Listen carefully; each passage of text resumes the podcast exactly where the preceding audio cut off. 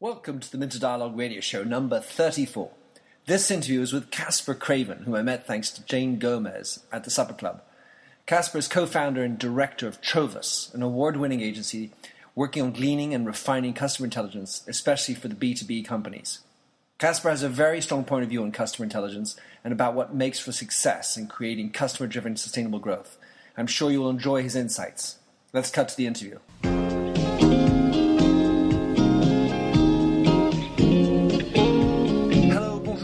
And welcome to the Minter Dialogue radio show, where we discuss brand marketing with a focus on all things digital.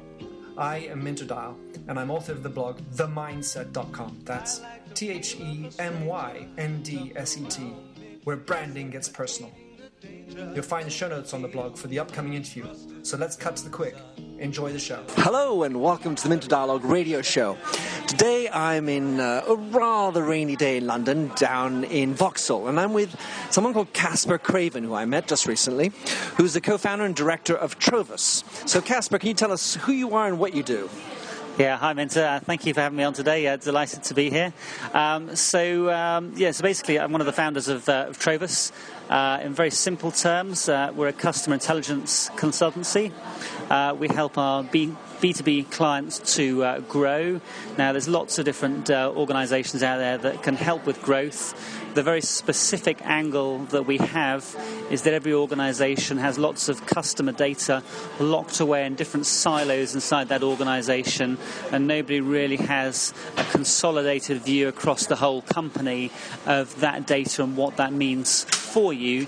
So we help companies to surface that data, look for patterns, look for trends, look for stories in that data, which can help to unlock growth for them. Okay, so the first question I have is why B2B as opposed to B2B2C or B2C? Um, I guess that's uh, probably a quirk of uh, history um, that uh, we started in the B2B space, um, profiling uh, website visitors uh, using IP address data. And so we started to build um, profiles of B2B organizations. And uh, the questions that our clients have given to us have just taken us down that journey. So we're very much specialized just in B2B and also professional services firms. So. Well, so naturally, since in my past I worked a lot with hairdressers, as you know, uh, with L'Oreal, and in a B2B to C environment. Uh, I remember back and of course this is maybe part of my old age but i remember back when we would send out postcards and we would get this material back and, and my experience was these postcards would get into a large cardboard box stand underneath the marketing manager's desk and never move. Do you still encounter that kind of inane marketing, or are we? Is everything digital, but yet still put in a cardboard box somewhere? That's a great question. Um, the, the, the, fascinating thing over the last 10 to 15 years or so is, uh, particularly with digital, is the ability to uh, measure and therefore manage in uh, you know quite remarkable ways that we never used to be able to. So the, the, the scenario you describe of uh, you know a while ago with the cardboard boxes of the of the letters and you know trying to work out the responses to that. Um, you know what? We can still have that um, predicament today because people can have all the data in the world but don't know what to do with it, and therefore the analogy is exactly the same as it used to be. But there is the ability, if people have the knowledge, the skills, to really dissect that information and to uh, you know pick up some very very powerful trends and patterns from that. I mean, it's interesting. The um, we were with some investors a little while ago, and they basically described what we were doing as effectively the equivalent of the Tesco club cards, but for the B2B world, where there's all this data hidden inside, but actually, if you can profile it, you can spot the patterns, you can become remarkably effective at offering the right things to the right people at the right time. It's truly understanding your customer. Right, so just as back in my days it was paper and pen and postcards, today we're digital. That's cool. We can measure it. It's real time. It's very uh, it's it's it's an amazing amount of data. But we also have probably a spawning of number of data points and sources, which makes it awfully more complex to manage. So, what is your system, or how do you go about organizing what you know really is now more of a chaotic, extraordinary wide berth for your uh, input? Yeah, no, again, that's, um, that's a great question. I mean, you know, I think over the last sort of 10 years or so, a lot of people have been aiming to create one system. It used to be um, what we'll call as ERP systems, or now um, automated marketing systems, are very common, where people are trying to have one system which captures all the different data sources. And our belief is very much that the places that you can get data from are growing at a phenomenal rate. I mean, literally uh, two years ago, uh, just over two years ago, iPads didn't exist. There's now over two million of them in the UK. They're all throwing off tons of data, and any one system, I don't believe it's able to keep up with that. So our approach is to understand the questions that people want answered, look at what available data there is, and very, build a very sort of quick and light system, putting together the different data points to answer that particular question. That can then be systemized if someone wants that to happen. But the trend that I see is that volume and the different nature of the data we're going to have is only going to increase in the coming years. So, so I think the ability for, for one system to be able to keep up with that is, uh, is going to be very hard. So. What it, what it makes me think about is that it, you're actually providing a lot of intuition. What I mean by that is that you, you can't listen to everything. So you need to work with a client to actually figure out, well, we're not going to get a perfect world. It's illusory in, in any event. We're going to work with these set of areas where you know your clients are, and that then we're going to render that information intelligible. Is that a fair yeah, no, that's, that's exactly the, the, I think the skill set that we are bringing to people. That it's it's about filtering out the white noise, seeing what the underlying patterns and stories are. There's no such thing as a perfect data set, and you know lots of people have concerns over data quality. Have I got enough data, and so on? Will people act upon this? But for us, it's about spotting the big messages, the big stories. I mean, for example, uh, one client we've been working with recently, they asked us the question: Why does salesman A convert at a rate two and a half times faster or higher than salesman B? And you using the data, we can spot the patterns and stories. What is specifically is he doing that's giving that higher conversion rate? And you only need to pull out two or three big things and then get the rest of the team working on those things. And you know, some of these things are intuitive, you know them already, but it's only once you start to measure it, report on it, and prove to people the impact of this stuff. So it's measuring the unmeasurable, what's traditionally been unmeasurable. You began uh, this in an era where social media was just being nascent, as I understand it. Now you have to add all these other social media sources into the, the mix. How do you analyze the data, specifically when we're talking semantics? Because you know the, the number of likes, the number of engagement, but then you know the commentary. Do you have a system that you use to evaluate how people are talking about a brand? Yeah, no, that's um, it's in terms of um, analysing how people are talking about it, that's probably a little bit outside the remit of where we get involved in. Um, I know there's a number of uh, different firms out there who are monitoring, you know, the messages and the sentiment that's being said about people on the on the different uh, social media um, platforms, um, and that's probably not a space that we operate in. But having said that, if someone were to bring that data to us and we said, well, how does this benchmark with the conversations and dialogue we've got going in, internally, we would be able to integrate those two different data sets together and start to look at patterns and stories from that. All right, so then tell us how you, you use social media in your mix. For us specifically as a business? Yeah. So um, we uh, we were very active on uh, LinkedIn. Um, that's probably our primary source. It's fascinating actually because we get access to uh, data for um, a significant, uh, well, basically all of our clients, which are a number of uh, leading B2B uh, firms such as IBM, Microsoft, Cisco, a lot of leading law firms, and so on. So we get to see the very best of what other firms are doing. You get to actually walk the talk for your own business. Absolutely, we can, we can learn from the very best, and. Um, you know, for, for us, um, analysing the response patterns, um, LinkedIn is by far and away the most uh, powerful. We do some small activity on Twitter and uh, Facebook, but for the people that we want to engage with, then the predominant place where they are engaging in a B2B context is LinkedIn. So that's the most powerful one. All right. So going back to where you work with your clients, my question is how does the internal culture of the company with whom you're being contracted form, deform, or otherwise help the process of collecting customer intelligence? Okay. The um, it, it, I'm going to draw a little story about Trovus here because we are uh, we actually operate out of the uh, the former Marmite factory. Love Marmite, by the way. and um, it's it's you know as with Marmite, there's either a love it or hate it um, uh, moment, as it is with uh, using data to drive sales and marketing behaviour.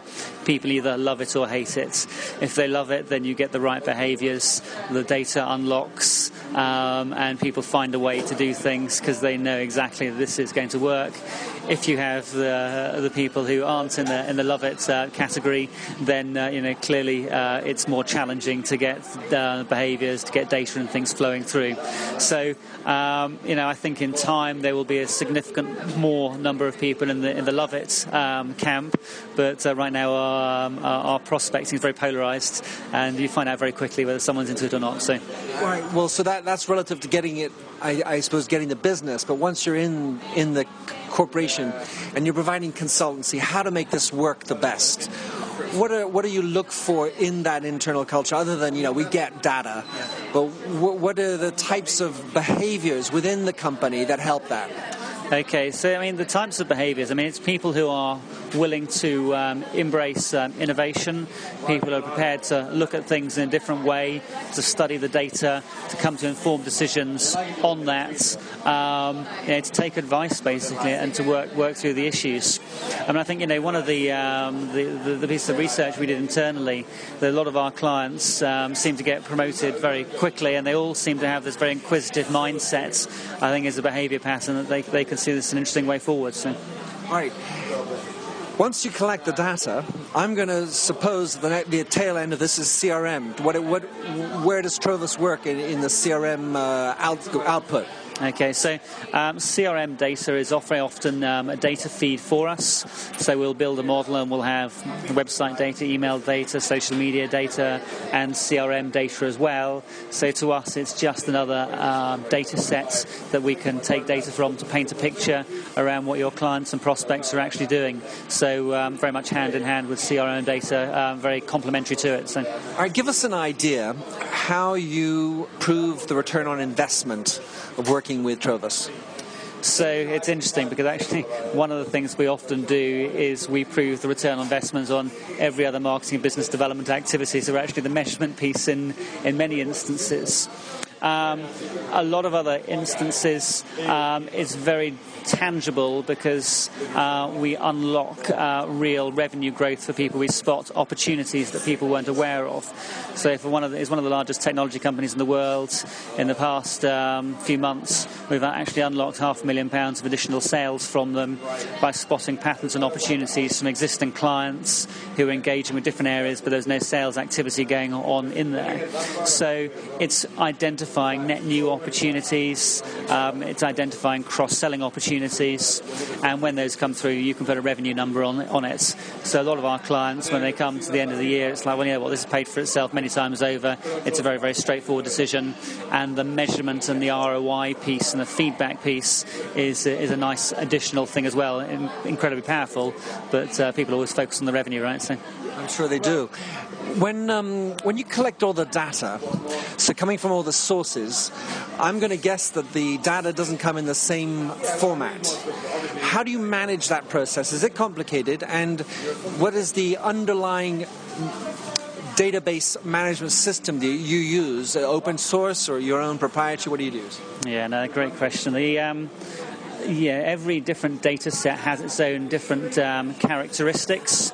So, one of the first steps for us to do, once we've understood the question that someone wants answered, um, and that's actually not as easy as it sounds to find the right question, we'll go and study the data sources. Uh, we'll look at the quality of the data in there. Then we'll look to normalize that. So, you might be targeting, I don't know, Barclays Bank, and in one system it might be Barclays Bank PLC, it might be Barclays Limited, another one. So, we create a key to link together those different data sets, um, and then once we've done that, we start to to visualize that data and run that data on a regular basis.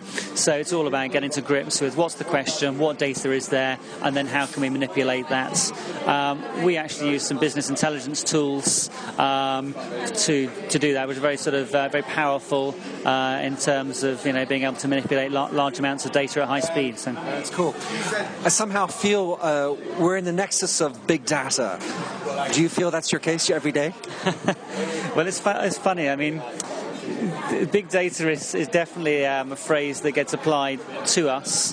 When I look at the data sets that we're dealing with, I wouldn't describe them as big data compared to the, the likes of um, you know, the business to consumer data sets, where you've got many tens of millions of lines of data. For us, they're smaller data sets, but incredibly high value. And uh, but it's a fascinating space because nobody really has a grip on all of that. So you know, big data is a good term, but um, it just strikes me as small data in terms of things we're doing, but very powerful. So. Yeah, it's, it's, it's all relative to what the perspective of who's talking big. Well, listen, uh, Caspar, I appreciate you coming on the show. How could uh, someone get in touch with you? What was your site, or email you, or follow you on Twitter? What, how can they follow you? Yeah, thank you. The, the easiest way to, is to go to um, our website. Uh, it's trovus, T-R-O-V-U-S.co.uk. And actually, if this is of interest, we have um, a free um, video course there, which is delivered over seven days, sort of sharing uh, insights, case studies, and different experiences of, uh, of, what people are doing with this data, some very tangible examples. So that's on, on the homepage of uh, trovus.co.uk. All right, brilliant, Caspar. I hope uh, those of you listening managed to listen through the white space of the background noise in the Starbucks to listen to the uh, Trevor Trove of Caspar at Trovus. Uh, no pun intended, actually. Uh, and thanks very much for being on the show. I'll put that on the show notes. Thank you very much, Minter. Pleasure to talk to you. Thanks for having listened to this recording of the Minter Dialogue radio show. You'll find the show notes on themyndset.com, T H E M Y N D S E T, where you can also sign up for my weekly newsletter. If you like the show, please don't forget to click the handy Facebook like button or tweet it out. And if you speak French, you can find my other French language interviews on minterdial.fr. In the meantime, please come join the conversation at The Myndset or catch me on Twitter at MDIAL. Happy trails.